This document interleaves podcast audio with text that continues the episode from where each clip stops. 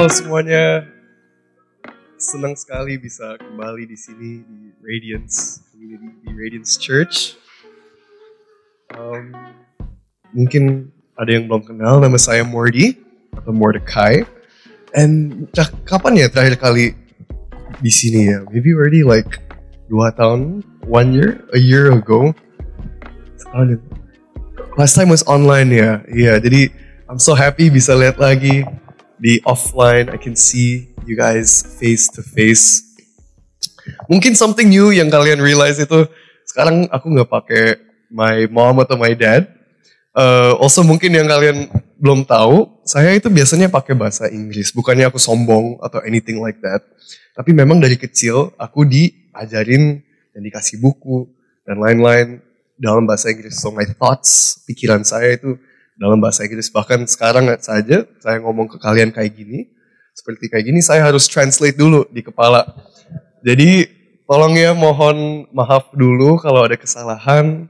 I pray biar Roh Kudus bisa uh, menutup kalau ada celah atau ada kalimat atau kata-kata yang suaranya ag agak aneh atau gimana gitu. Terus saya juga kan agak pelok pronunciation-nya ya. Jadi kayak R, R gitu. Nggak terlalu bisa. Jadi tolong please bear with me and thank you so much for understanding. Aku juga bakal campur-campur sedikit. Tapi I feel this way without a translator lebih gampang aku bisa connect ke kalian bisa dan lebih um, I feel like this is more God can work through this more. Amen. Amen. So once again, I'm so happy to see you guys again. Aku kangen sekali. I miss this so much seeing you guys face to face. Nah hari ini aku mau bawa uh, a topic yang mungkin Tuhan taruh di dalam hati saya quite lately as of late. Saya melihat banyak sekali pembicaraan tentang yang namanya authenticity. Ya, authenticity menjadi asli. Dan aku mau mau membawa dua sisi kepada this topic authenticity atau menjadi asli. Ya. On one side, di, di satu sisi, kita udah biasa sekali ke gereja dan melihat gereja itu uh, seperti sesuatu yang perfect. Kita lihat the pastor yang di depan, yang begitu powerful, begitu charismatic, kita merasa dia nggak mungkin bisa membuat salah. He's some, he's a perfect figure. Kita ke gereja, kita lihat ushernya, pengerjanya, worship leadernya, kita lihat mungkin dari sisi from this side as we're sitting down sebagai jemaat kita lihat church itu sesuatu yang perfect dan kalau kita ke church kita harus menjadi orang yang perfect dulu kalau kita mau melayani di gereja, kalau kita mau melayani di mimbar, kita harus menjadi seorang yang perfect, yang sempurna dulu. Ya jelas itu gak mungkin. Ya kan? Kalau kita harus menjadi perfect dulu, kalau kita harus masuki sesuai standarnya di firman Tuhan untuk melayani, dan there will be no people serving on earth. Gak mungkin ada yang bisa mencapai standard sempurna yang diset Bagus sekarang bisa ada topik yang namanya authenticity. Kita datang ke gereja sebagai orang yang flawed, yang imperfect, yang human beings. Dan mungkin sebagai manusia pun kita sukanya yang lihat sesuatu yang asli. Right? We like people when they're real. We hate it. Kita kita paling gak suka itu kalau orang yang fake. We don't like fake people. I mean, even sekarang kayak contohnya ya Instagram gitu kan kita mungkin dulu five years ago aku aku nggak terlalu inget mungkin exactly the year tapi dulu Instagram cuma ada post doang kan. Jadi setiap kali kita post itu harus sesuatu yang yang perfect banget. Aku kemarin baru dat turun dari gunung kemarin aku sempet hiking sama teman-teman saya. Kita ke Gunung Merbabu ada yang suka hiking di sini.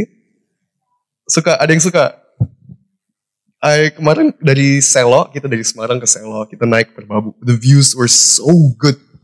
Keren banget. Malam-malam kayak estetik banget gitu di campsite.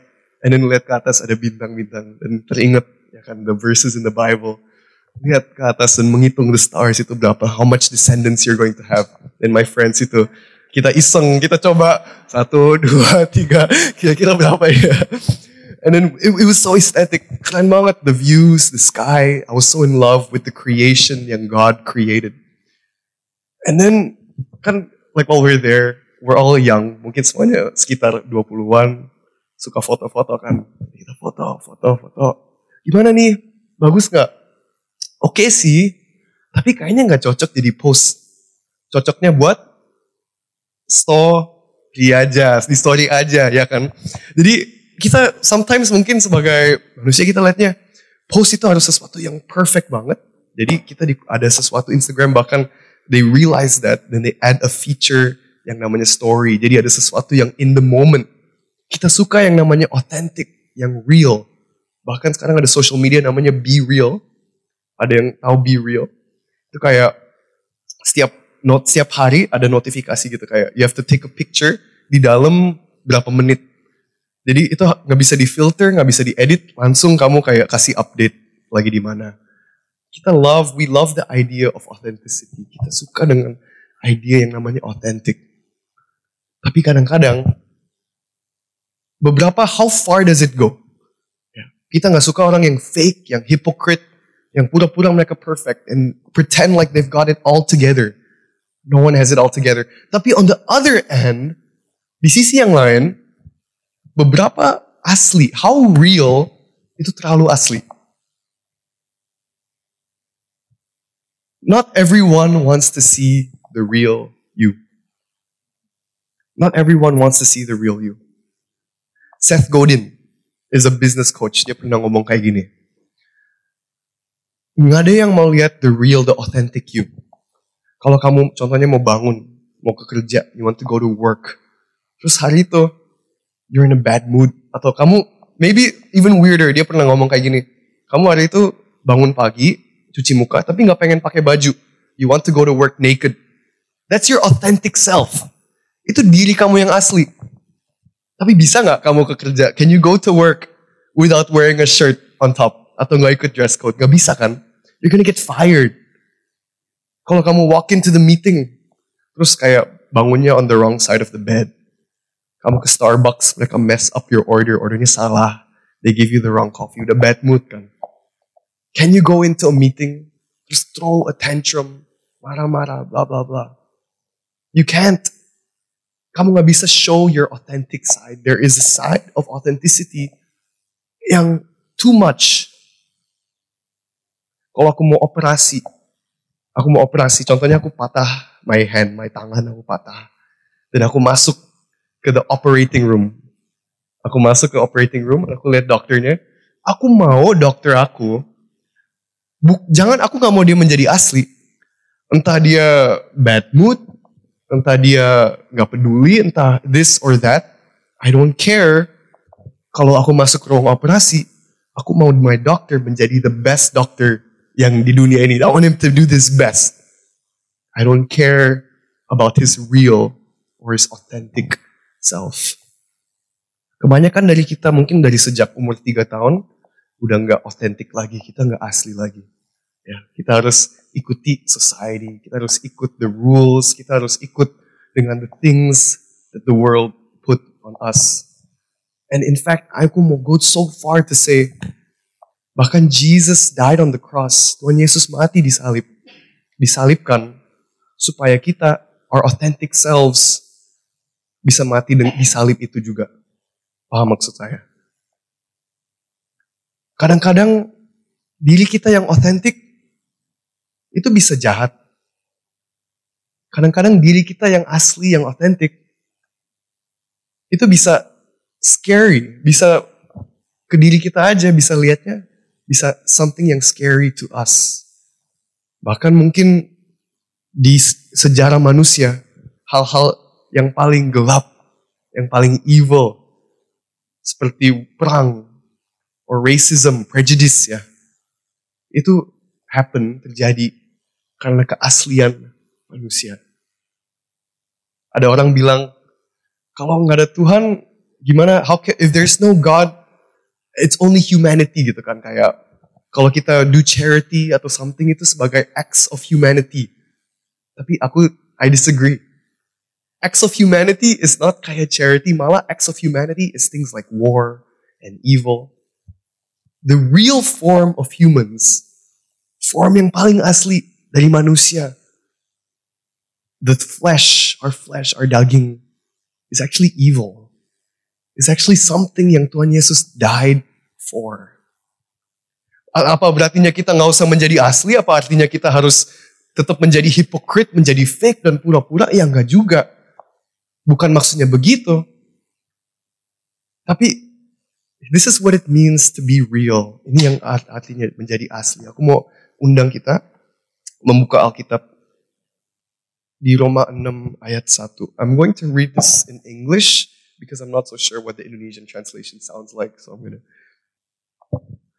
Says, what shall we say then? Jika demikian, apakah yang hendak kita katakan? Bolehkah kita bertekun dalam dosa supaya semakin bertambah kasih karunia?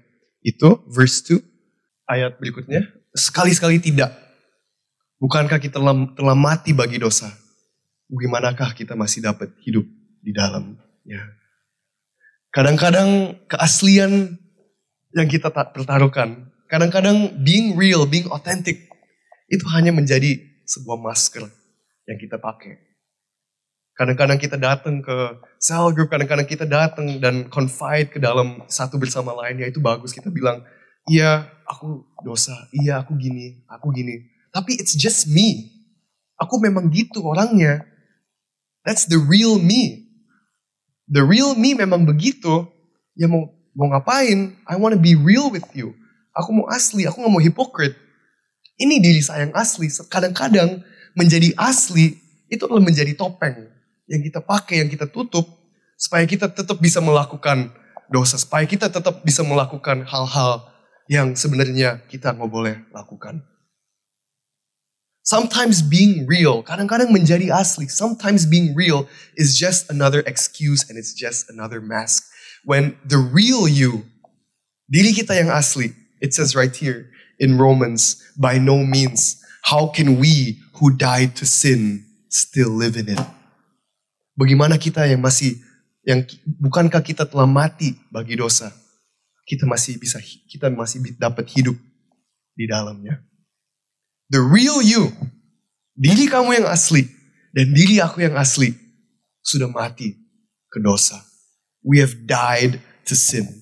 Roma 7 ayat 17. So now it is no longer I who do it, but sin that dwells within me. Kalau demikian bukan aku, oh, cepet banget, awesome, good job, that was so fast. Kalau demikian bukan aku lagi yang memperbuatnya, tetapi dosa yang ada di dalam aku. Paulus di sini mengatakan bahwa ketika kita sudah mati dengan Kristus, ketika kita sudah accept Him as our Savior, ada sebuah separasi kepada diri kita, pemisahan dari diri kita dan dosa, diri kita dan daging kita. Our real, our fleshly selves. What I'm trying to say today, yang aku mau katakan today, itu bukan something yang scary. Aku nggak coming here to say, wow kita harus super, super strict and super, super authentic, super holy. I don't want to confuse you. What I'm trying to say is that kalau kita menjadi asli, the real us, the real you and the real me, we are separated from sin. I want to come to you today, aku mau kasih the real definition of authenticity. Pengerti, artinya authenticity yang asli. Artinya menjadi asli yang asli. Saya sering lihat terjadi. Orang bilang mereka authentic and use that as a mask tapi the real thing is, sekarang yang kita harus melakukan, kita bukan berjalan kepada authenticity.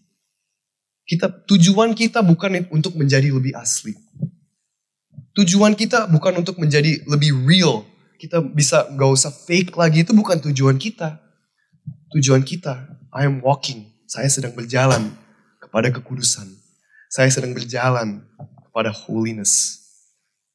I'm walking to the standard yang Tuhan set untuk saya. Bukan menjadi asli.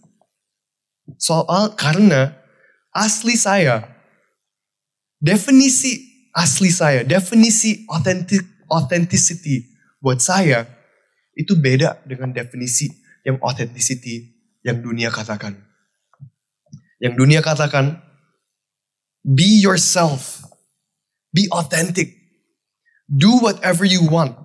Kamu bisa menjadi siapa pun yang kamu mau. Kamu bisa melakukan apa, apa, apa aja yang kamu mau. Kita udah mungkin sering lihat ya sekarang ya di dunia sekarang. cowok bisa menjadi cewek, cewek bisa menjadi cowok dan lain-lain. All of these kind of things where it's about us, it's postmodern. Kita tinggal di dunia yang postmodern. Truth itu sesuatu yang kita bisa pilih buat diri kita sendiri. Itu bukan real authenticity. Authenticity tidak berbicara tentang apa yang kita mau. Tapi authenticity berbicara kepada apa yang Tuhan katakan tentang kita. Because the real me is not the me that was born into this world in flesh. Diri saya yang asli bukan diri yang dilahirkan di dunia ini dengan daging. Tapi the real me is the me that was created, yang di form di dalam my mother's womb. That God said, this is who you're going to be. God has put in my life a real me. Di dalam diri kalian, di dalam hidup kalian, ada sebuah purpose yang sudah ditaruhkan sebelum kamu lahir. Itu that's the real you. There's a real you inside you. Itu di di dalam inside all of that. It's not the fleshly you that's real. It's not the fleshly you that's authentic. Tapi it's the person yang Tuhan says you are. It's who God says you are. That's who the real you is. Dan aku ngerti, kadang-kadang being real itu bisa susah. Being real kepada yang yang kepada yang Tuhan says who we are, itu can be the difficult decision sometimes. Sometimes kadang-kadang itu bisa menjadi perpilihan yang sulit. Siapa yang gak mau lying down in bed all day? The real me, the, the, yang dunia katakan the real me, itu lazy. Kalau ada kerjaan aku maunya procrastinate, aku maunya tiduran dan main game dan pegang HP. Right? Tapi itu bukan the real me yang Tuhan ciptakan. Malah the real me that God created is the opposite of that. It's in His image. True freedom, true authenticity, kebebasan yang asli, kebebasan yang benar, authenticity yang benar.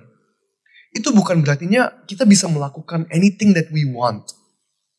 Pernah ada, aku dengar pernah ada sekali seorang alkoholik datang kepada pendeta dan dia bilang out of nowhere, out of nowhere dia bilang mungkin dia merasa gimana atau mungkin dia ada something with that pendeta dia bilang tahu nggak pastor, aku beda sama kamu. Aku bisa minum kapan pun aku mau. Ya, sehari mungkin dia kalau have like alcoholics, right? Kalau functioning alcoholics itu setiap hari pasti minum kan. Like maybe bisa a few glasses a day. Dia ke pastor itu dia bilang, aku bisa minum kapan pun aku mau. Aku beda sama kamu.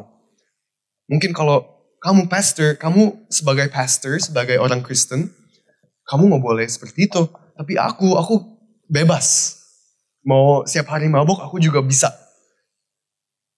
Dan pastornya ngomong begini, tapi apa? Aku ngerti, kamu itu boleh minum kapan pun aku, kamu mau. Tapi apa kamu bisa pilih untuk tidak mau minum setiap hari? Are you free to say no? Apakah kamu bebas untuk mengatakan tidak? Kamu, you are only truly free. Kamu dan saya hanya benar-benar bebas ketika kita bisa mengatakan tidak. Kalau definisi asli dari kita itu bisa melakukan apa aja. Doing this and doing that. Aku bisa menjadi siapa aja. I can do whatever I want, whenever I want, with who I want whenever I feel like it. Berdasarkan feeling. Apakah kita beneran bebas? Are we truly free? Titus 3 verse 3, Paul pernah mengatakan kita adalah a slave to our passions and our pleasures. Kita budak kepada our passions. Kita budak kepada our pleasures. Kita menjadi hamba berbagai nafsu dan keinginan kita. Apakah itu kebebasan yang benar? Apakah, apakah itu beneran orang bebas? Bukan itu seorang hamba. Malah orang yang bebas itu bukan berarti dia bebas untuk melakukan apa aja yang dia mau. Yang dia mau. Orang yang beneran bebas, yang 100% bebas, itu berarti dia hamba, dia bisa nunduk kepada restraint yang benar. Seorang yang beneran bebas, bukan berartinya dia bisa bebas untuk melakukan apa aja. Tapi seorang yang bebas bisa menunduk kepada the restraint, bisa taat kepada the right restraints. Bukan berarti no restraints.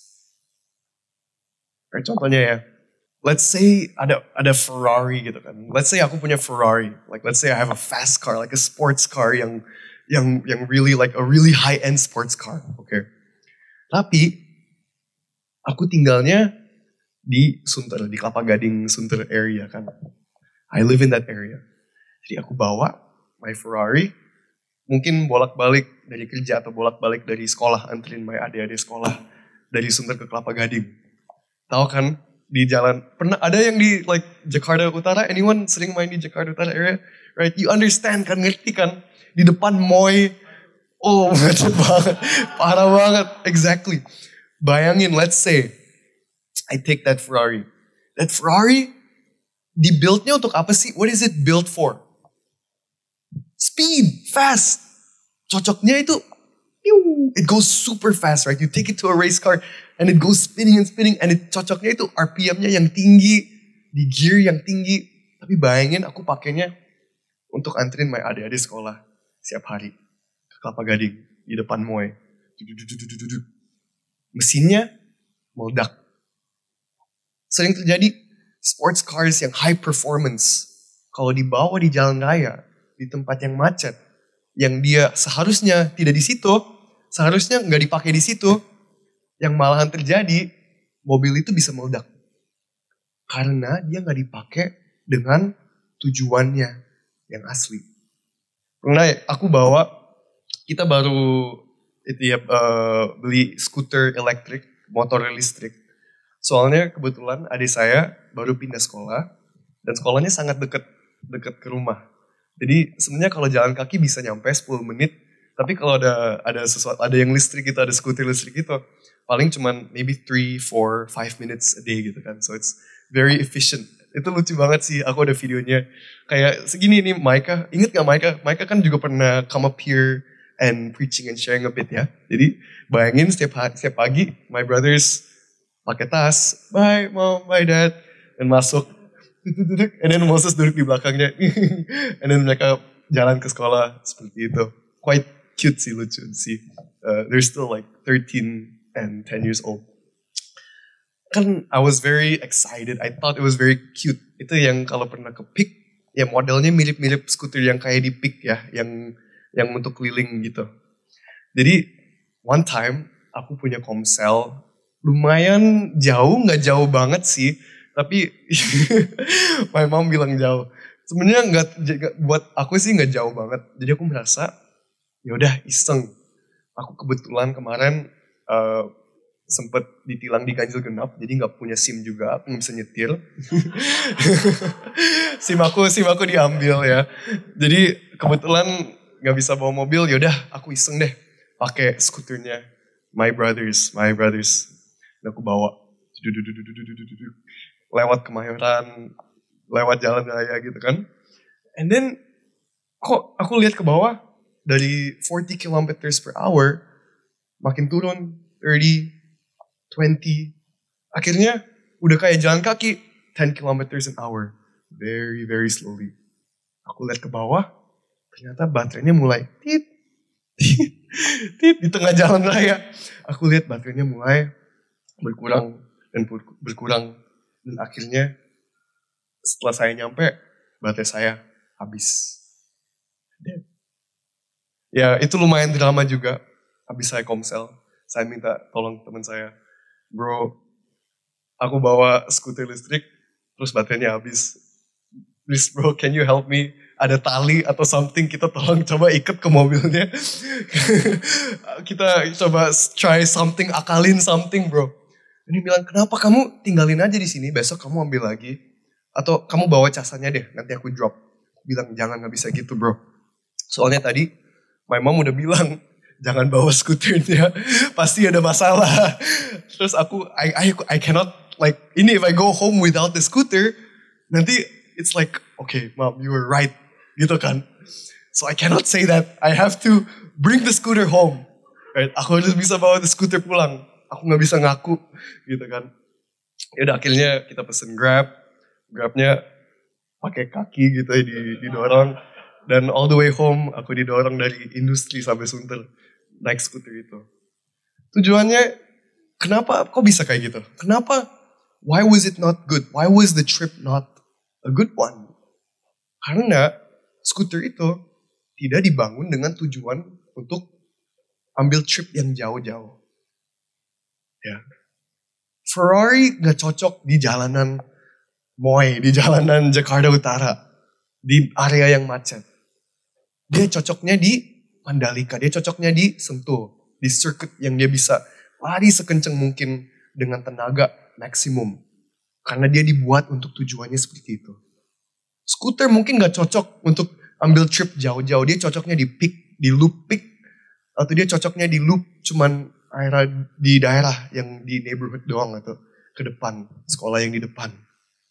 Kita sebagai manusia, kita ada tujuan apa? Kita diciptakan oleh a creator. Kita we're Christians, right?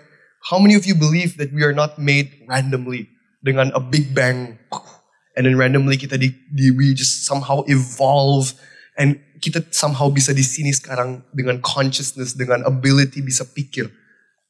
Kita diciptakan oleh seorang pribadi. Kita diciptakan oleh seorang pribadi.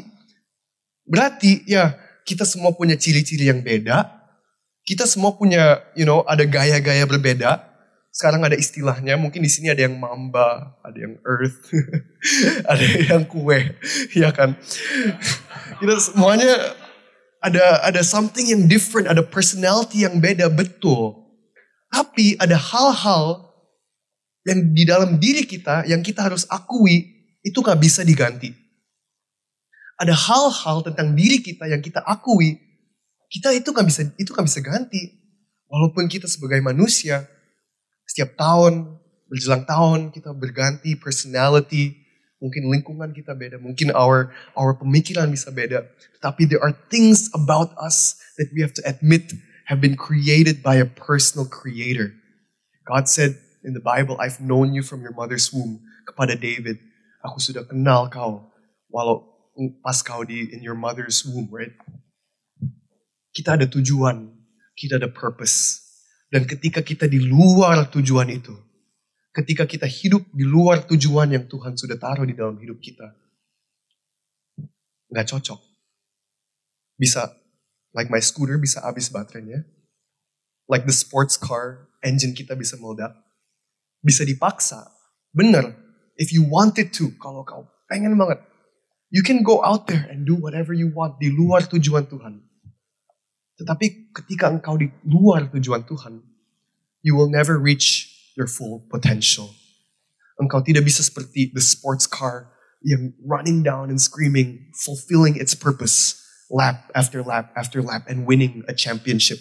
Engkau nggak bisa sebagai as the scooter yang faithfully setiap hari antar adik-adik saya dengan selamat ke sekolah mereka. Kita semua punya tujuan di dalam hidup kita. Dan itu adalah diri kita yang paling asli. Diri kita yang paling asli adalah ketika kita di dalam tujuannya Tuhan. Diri kita yang paling asli adalah ketika kita di dalam tujuannya Tuhan dan kita nunduk, kita submit kepada apa yang dia katakan. Apa yang dia pengen atas hidup kita. Amen. The free person is not the person who says yes to everything. Orang yang bebas itu bukan orang yang bisa mengatakan iya kepada apa pun, kepada siapa pun yang dia mau, yang dia merasakan. The free person itu adalah orang yang bisa bilang yes kepada a loving God, kepada their creator, kepada the person upstairs dan mengerti without God, without the purpose in their life, tanpa tujuan dan tanpa restraint yang Tuhan taruh atas hidup kita, yang membantu diri kita. We cannot do anything ourselves. We cannot create anything substantial. Kita nggak bisa membuat impact. Kita nggak bisa mengubah hidup orang lain. Kita nggak bisa menjadi seorang yang yang yang people look up to dengan purpose yang kita diciptakan di sini. People are waiting. People are waiting. Orang sedang menunggu kita masuk dalam tujuan kita. Orang sedang menunggu, they're watching us right now. Kamu dan saya, kita sebagai orang Kristen, kita sebagai orang yang sudah di set apart. Sebagai Paulus tadi sudah katakan in Romans, kita sudah pisah dari sin, kita sudah pisah dari dosa. Berarti kita di sini we are not just humans, we're superhumans. Right? We're different. Kita beda dari orang lain. Dan karena kita beda, orang is watching us. Orang lagi melihat kepada kita. Mikrofon kita selalu menyala. Pernah terjadi, mungkin I think about 20 years ago, sekitar 20 tahun yang lalu, ada prime minister di UK, di England. Mereka sedang re-eleksi. Ya, mereka lagi re-elect their prime minister. Dan waktu itu ada sebuah candidate, dia lagi ingin re-elect, dia lagi ingin run again, dia baru turun, and dia mau naik lagi sebab jadi prime ministernya. Dan dia waktu itu dia sedang interview-interview, dia sedang melakukan interviewnya, foto opnya, ya foto-foto, shake hands, ketemu orang, ketemu journalist. Dan waktu itu mereka lagi discuss tentang refugee, the refugee crisis. Dan dia ngomong sama uh, a woman, dia ketemu dengan wanita, mungkin untuk uh, a, a Fox or, or Sky, I think, untuk the news supaya ditayang di televisi. Dan dia ngomong, dia professional lah. Sebagai politician, sebagai orang politikus pasti ya kalian tahu lah. Full smile, professional, very nice, very polite. Dia salaman dan dia masuk mobil. Mobilnya drive off. Di waktu itu, career dia, karir dia di dalam politik hancur. Kenapa? Di dalam mobil itu, dia katakan kepada sekretarisnya, Aku gak pernah ngomong ke wanita yang begitu fanatik. I've never talked to a woman so bigoted in my life. Dan dia gak sadar mikrofonnya yang di sini masih tempel di situ dan connect kepada TV-nya. Semua orang bisa dengar dan suara itu ditayang di seluruh UK dan dia drop out of the election. Our microphone, microphone kita itu selalu nyala mungkin cuman nggak cuman kepada orang yang di keliling kita, tapi bahkan even to God and to the people upstairs, our microphones are always on. Bukannya I'm saying kamu harus takut, we have to be scared and selalu perfect dan menjadi bahkan if we feel like we always have to be perfect, then you're itu you're just becoming a hypocrite. You're just putting a mask on your face, and itu bukan something yang sustainable. It's not something sustainable because why? Kita, we cannot do it without God. But what I'm saying is, your microphone is always on. Bukannya berarti kita harus put effort. Karena kalau kita cuma put effort doang, kalau kita cuma use all our effort untuk menjadi as perfect as possible, kita nggak mungkin menjadi perfect. Paham maksud saya? Let me let me put it this way. Coba aku frame it this way ya. Ini adalah sebuah paradox. Paradox menjadi orang Kristen, oke? Okay? The paradox goes like this. The paradox kayak seperti it goes like this. Seperti ini ya paradoxnya. Kita kalau mau menerima the grace of God, anugerah Tuhan, kasih karunia Tuhan, itu berarti kita nggak usah taruh any effort. Karena semat seberapa effort kita taruh, kita nggak bisa melebihi kasih karunia Tuhan. Paham maksud saya? Kalau kita coba dan coba dan coba, kita nggak mungkin bisa menutupi atau melebihi kasih karunia yang Tuhan sudah memberi kita di kayu salib. Kita sudah ditembus dan kita sudah menjadi utuh, right? By the sacrifice, by the by the the, the crucifixion of Jesus Christ. Tapi, but kalau kita tidak pernah, kalau kita nggak pernah mencoba dengan effort kita sendiri, kita nggak pernah benar-benar coba 100% menjadi as nice as possible, as kind as possible, as sinless as possible with our own effort, without grace, just with our own effort. Kalau kita nggak pernah coba to be sinless dengan effort kita sendiri, dengan effort apa ya, usaha kita sendiri, dan kita nggak akan pernah mengerti betapa besar dan betapa perlunya kasih karunia Tuhan di atas hidup kita.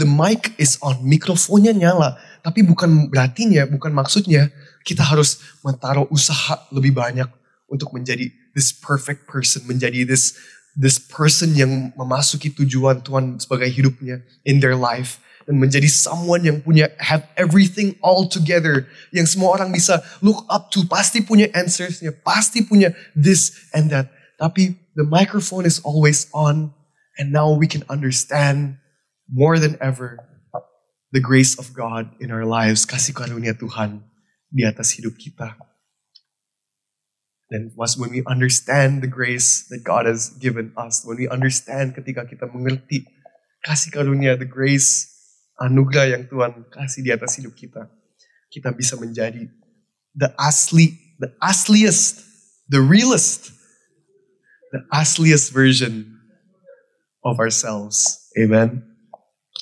Kita we are fully free, kita 100% free when we are in the purpose that the creation has made for us. Orang itu, the world itu lagi menunggu, the world is waiting for, the world sedang menantikan orang yang asli. Bukan orang yang pura-pura asli, bukan orang yang pura-pura got it all together, bukan orang yang perfect. Orang yang perfect sekarang banyak. You look on Instagram, you look on social media, you turn on the TV, there are too many perfect people. People don't want perfect, they want real. But the real that we're going to give them asli yang kita akan kasih dunia. Bukan aslian yang keaslian yang mereka think they want. Asli bukan berartinya uh, bukan berartinya the standard yang dunia set, tapi asli berarti artinya itu dengan our mind, our heart, our thoughts, our mouth, itu semuanya bisa connected. Asli itu artinya dengan seluruh diri kita dengan the very fiber of our being with who we are completely and totally we can believe what we're saying. Kita bisa percaya dan apa yang kita percaya apa yang kita pikirkan apa yang kita mengatakan itu semuanya sama. Itu semuanya consistent. This is the true definition of authenticity is in this consistency that God has set in our life, yang Tuhan sudah set di dalam diri kita. Ini yang dunia sedang tunggu. Bukan orang yang perfect, tapi orang yang authentic dan orang yang consistent. And it's going to change lives. Hidup-hidup akan berubah. Amen. One time ada dua hamba Tuhan dan mereka ditelepon out of nowhere. Mereka lagi somewhere in their house, they're together ada one of them receives a phone call. Woi, you have to come. Datang sekarang. Sekarang lagi ada ada suicidal woman. Ada wanita yang yang sedang suicidal yang pengen bunuh diri. Dan dia di sini dan kami perlu bantuan kalian sekarang. Please datang. Oke, okay. oke, okay, we're on the way.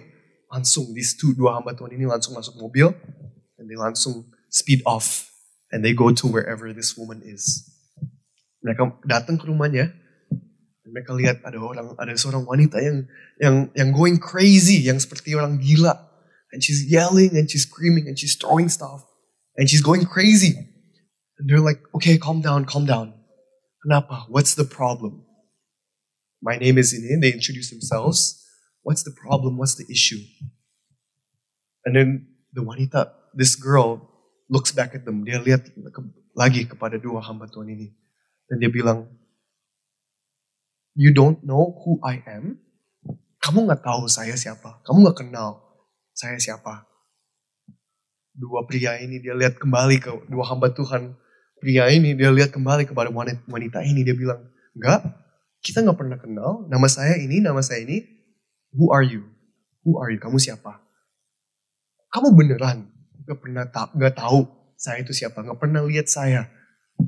No, we've never seen you. Gak pernah lihat kamu di seluruh hidup kita. In all my life, I've never seen you before. Who are you? What's the problem? You really don't know. Kamu beneran gak tahu saya itu siapa. And the guys are just looking like, why, why would we know who you are? Kenapa kita harus tahu kamu itu siapa? Gak pernah kita lihat kamu di seluruh hidup kita. And the woman looks back at them. And dia just starts crying. Dia bilang, di dalam hidup saya, in my life, aku gak pernah ketemu seorang pria yang seumur kalian yang gak pernah lihat saya. Because I'm a adult film star. Saya seorang adult film star. Um, well, what's the, help me translate that? Main, saya seorang pemain film dewasa. Dan I'm going crazy. Saya merasa ke mana pun saya pergi, people look at me. They look at me, they recognize me. Mereka lihat saya. Kayak saya mau makan ke restoran, saya ke sini ke sana, ada orang di belakang saya, mereka bisik-bisik. I'm going crazy. My life is ruined, hidup saya hancur. Everyone knows who I am. Semua orang sudah tahu saya berbuat apa. I'm so dirty. I'm so lost. I just want to end it all. Tapi now, saya melihat pertama kali di dalam hidup saya, dua orang pria yang gak pernah tahu pekerjaan saya, yang gak pernah lihat begituan, yang gak pernah lihat dan kenal saya itu siapa. Pertama kali di dalam hidup saya, I have hope. Saya sekarang punya hope for the future. And they led her that day to receive Christ. Hari itu dia terima Tuhan Yesus. The way we live dengan cara praise God, praise God. Glory to God. Cara yang kita hidup, the way we live bukan cuman maksudnya gini loh. Kalau kita di dalam in front of a camera, inside of a church room, it's easy. Gampang sekali kita bisa put on our real front. It's so easy to say di sini I, I'm someone who's authentic. Saya saya menjadi asli sekarang dan saya di dalam this and that and that. Tapi those two men in their temptation, right? In those dark moments, ketika mereka mungkin punya urge to look at something like that. Atau in that moments when mereka lonely or want to do something yang itu, mereka bisa true to themselves, mereka bisa true to their authentic selves, mereka bisa asli kepada diri mereka yang asli dan bilang enggak, saya enggak akan melihat begituan. Saya pilih untuk apa yang Tuhan mau. Karena every decision that they made, every time they say no, setiap kali mereka menjadi authentic, mereka menjadi asli kepada diri mereka yang asli, dan mereka turn it around. Mereka pilih untuk nggak lihat begituan. Itu akhirnya down the line. Down the line, somehow, itu bisa save someone's life and lead them to Christ. Setiap kali kita milih every time we choose to be authentic to ourselves, every time we choose the purpose, every time we choose what God wants, it's going to add up. Kita mungkin sekarang kita nggak lihat resultnya, kita nggak lihat hasilnya. Pria-pria itu, mereka nggak mungkin bisa tahu that their actions and their lifestyle bisa save someone dengan cara seperti itu. Tapi dengan lifestyle yang kita bangun dari sekarang menjadi asli dengan pikiran, dengan kelakuan, dengan perbicaraan kita. Mulai dari sekarang, as we build that up authentically, over and over and over and over again, it's going to transform lives. It's going to transform nations. And people will come to you. Mereka akan mereka akan mengatakan ada sesuatu dengan orang ini yang beda dengan orang lain. There's something about this person yang beda from other people. I don't know what it is. Aku nggak tahu kenapa. Tapi there's something that is that I'm attracted to. There's something that's pulling me. Yang something yang magnetic. There's something about this person yang beda. There's something about this person yang different. So right now aku mau undang kalian. Let's live our lives authentically. Let's be consistent in the way we think. Mari kita menjadi consistent dengan cara kita berpikir, cara kita ngomong, cara kita memperlakukan orang lain, bahkan memperlakukan diri kita. Mari kita menjadi asli dengan cara yang Tuhan pengen, bukan cara yang dunia inginkan. Mari kita menjadi asli, kita memilih, setiap hari kita harus memilih menjadi asli dengan tujuan yang Tuhan taruh di dalam hidup kita. Bukan menjadi asli dengan keinginan daging atau keinginan diri kita yang asli di dunia ini, tapi asli dengan dunia yang di sana. Mari kita pilih apa yang Tuhan mau. And I want to invite, I want to invite the music team on the stage. Let's be